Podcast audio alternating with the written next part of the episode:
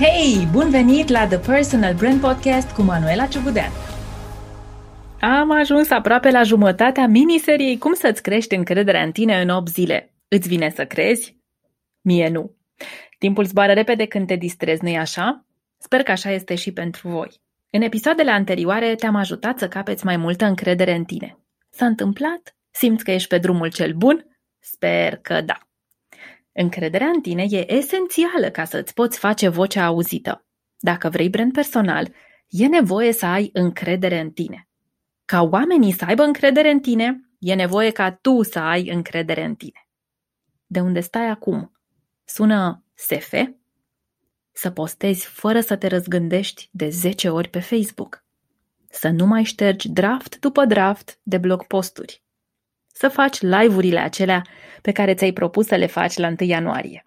Să poți filma un Insta-story de 15 secunde în care să vorbești clar, răspicat și corect despre un produs. Dacă auzi toate astea și îți crește pulsul, e ok. Îmi pare rău că-ți fac asta, dar să știi că ești un om normal. Se spune că emoții au și cei mai mari lideri și speaker motivaționali atunci când se află în fața audienței. Emoția e ceva puromenesc care ne diferențiază de animale. Emoția ne face oameni. Emoția te face om. Acum, sunt sigură că ai mai auzit asta, dar, Doamne, ce dificil e să accepti că e ok să ai emoții, nu-i așa? În anul 2000 am fost cea care a vorbit la festivitatea de absolvire la liceul Cervantes. Oh, oh, oh. Am avut așa emoții încât nu mai amintesc nimic. Țin minte că vedeam totul prin ceață. Nu era un speech foarte lung, nu era un speech complicat, dar faptul de a vorbi în fața colegilor mei, cu care eu aproape timp de 10 ani petrecusem, mă distrasem, fusese prietenii mei și prietenele mele și avusesem o relație excepțională. Gânde- gândiți-vă cam ce emoții am putut să am, că nu mi-amintesc nimic din ce am făcut în acel moment. În 2001 am mers să dau un interviu la Antena 1 la știri eram studentă în anul întâi, cred că eram o, o apariție. Trebuie să fi fost ceva foarte simpatic, o încredere în mine așa până, până la cer și când colo. Iarăși, măi, am avut niște emoții că nu, îmi amintesc că, că îl vedeam cu Vlad Petreanu, a fost interviul, îl vedeam pe Vlad Petreanu în ceață, nu mai știu ce am spus, nu mai știu ce am articulat, nu mi-amintesc dacă a avut logică, dacă a avut vreun sens ceea ce am spus, pur și simplu știu că tremuram ca varga, îmi tremura vocea, îmi transpiraseră palmele Cam asta a fost experiența mea. Am avut emoții. În 2018, cred, am fost invitată de Impact Hub la un eveniment chiar în luna martie, chiar zilele, zilele acestea în care m-au auzit și voi. Era început de martie și era un eveniment despre femei care își schimbă cariera sau viața până la urmă. Și, oh, doamne, am vorbit despre Andy și am plâns. Da, am plâns, nu m-am încurcat. A fost prima dată când am ieșit public, dacă vreți, să vorbesc despre copilul meu. Eu oricum plâng când vorbesc despre Andy, mi se pare totul atât de duios și sunt atât de afectată pozitiv de miracolul ăsta încât uh, mi se umezesc ochii, dar atunci am plâns. Și știți că dacă ai emoții și plângi, efectiv, nu mai ai de unde să-ți umpli părămânii cu aer, se, efect, ți se blochează gâtul. Și a trebuit să încetez să mai vorbesc despre Andy în acea Uh, conferință la care erau câteva sute de, de femei în sală ca să mă pot aduna și să pot vorbi mai departe. Mi se întâmplă asta și când încep să vorbesc despre mama, pentru că mama nu mai este în viața mea de foarte multă vreme și mi-e dor cumplit de mama, așa asta e o perioadă în care întotdeauna îmi va fi dor de mama. Dar am emoții când vorbesc despre lucrurile astea. În 2019 am fost invitată să vorbesc despre eșecurile mele de succes la Fuck Up Nights. M-am trezit singura femeie din panel. În rest erau vreo cinci bărbați, șase poate, printre care inclusiv domnul Dumitru Prunariu, da, primul cosmonaut român. Am venit eu cu o poveste despre un showroom cu haine de gravidă pe care l-am, l-am uh, falimentat, l-am eșuat cel puțin, l-am falimentat spiritual big time și cu bărbați care inventaseră lucruri, cu domnul Prunariu care a zburat în cosmos. Am avut emoții și atunci mult, mult, mult mai reduse față de momentul în care am vorbit despre Andy cu doar un an înainte, dar le-am avut și recunosc că le-am avut. De fiecare dată când vorbesc, de fiecare dată când fac un live, de fiecare dată când înregistrez un episod de podcast, am emoții. Ele sunt acolo. Nu le pot diminua, să nu mai existe deloc. Uneori sunt mai mari, alte dăți sunt mai mici, dar te asigur că există. Și sper că, prin exemplul meu personal, îți iei de aici ce ai tu nevoie ca să înțelegi că până la urmă suntem doar oameni.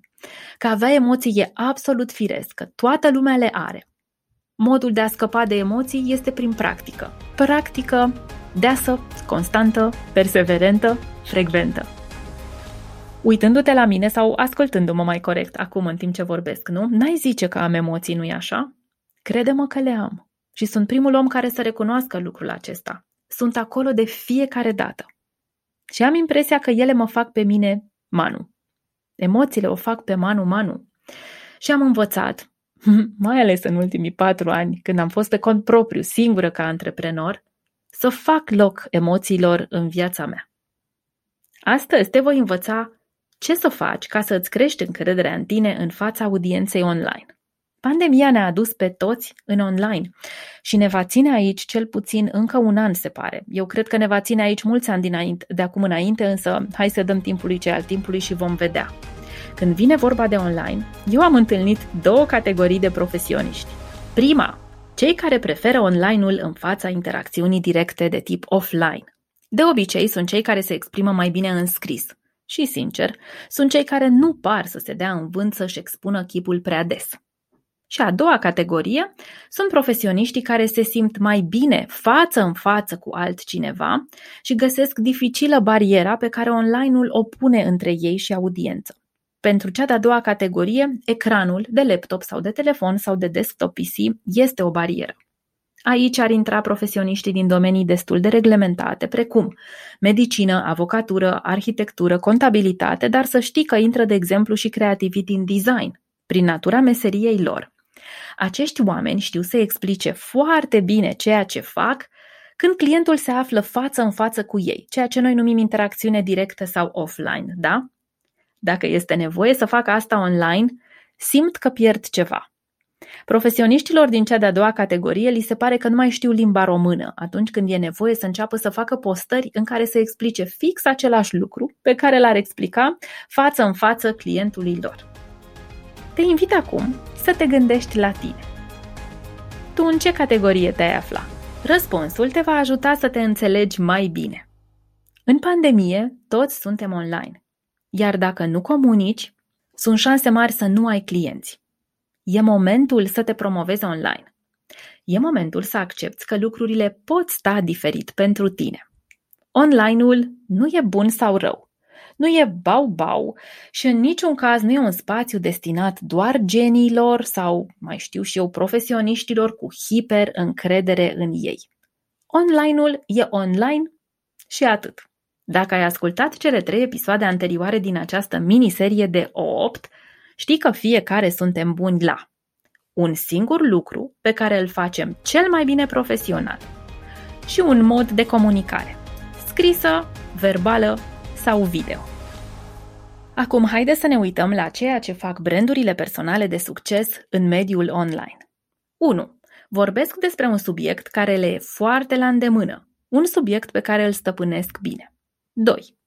Își aleg o metodă confortabilă și sigură de a se exprima, în scris, audio, video sau o combinație din acestea. 3. Exersează. Fie în scris, fie în fața oglinzii, fie în fața microfonului, fie în fața laptopului, acești profesioniști își dau voie să practice și să practice și să mai practice încă puțin. Ei știu că pentru a deveni tot mai buni, au nevoie să exerseze. 4. Testează. Testează diferite subiecte, diverse lungimi de text, diferite ore de postare și așa mai departe. Fac loc necunoscutului în viața lor. 5. Progresează. Când ceva nu merge, ei schimbă. Când ceva merge, perpetuează. Ei acceptă că învață cel mai mult din ceea ce nu le iese. 6. Informează. Nu încearcă să convingă, ci informează. Nimeni nu poate convinge pe nimeni de nimic dacă ești aici de ceva vreme mai mai auzit spunând asta de un catralion de ori. Fiecare dintre noi se autoconvinge de ceva. Ca să ne putem autoconvinge, avem nevoie de informații.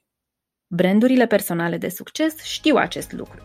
Misiunea lor este clară. Sunt acolo să ajute cu informații valoroase și corecte. Astăzi am vorbit despre metode de a-ți crește încrederea în tine în fața audienței online. Îți dai seama că nu ți-am spus niște genialități, ți-am spus cumva niște lucruri foarte simple, sper că nu și banale, dar lucruri simple și ușor de implementat. Ai nevoie să stai puțin cu tine, să înțelegi că less is more, să te cunoști bine. Ai nevoie să începi să acționezi pentru că doar asta în introspecție nu te ajută. În concluzie, vorbește despre ceea ce stăpânești cel mai bine. Pe canalul pe care te simți cel mai confortabil, în formatul cel mai confortabil ție. Practică înainte. Fii dispus să testezi.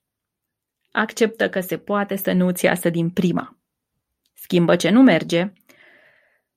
Păstrează ce merge bine. Nu încerca să convingi, ci ajută prin informare valoroasă și corectă. Fă toate astea și vei vedea cum propria încredere în tine va începe să crească. Când? În timp. Mai multe pe acest subiect găsești în cartea Curajul de a fi vulnerabil a lui Brené Brown. Eu am găsit-o pe elefant.ro, costă 45,6 lei. Noi ne reauzim mâine cu cea de-a cincea parte din miniseria Cum să-ți crești încrederea în tine în 8 zile. Până atunci, shine on!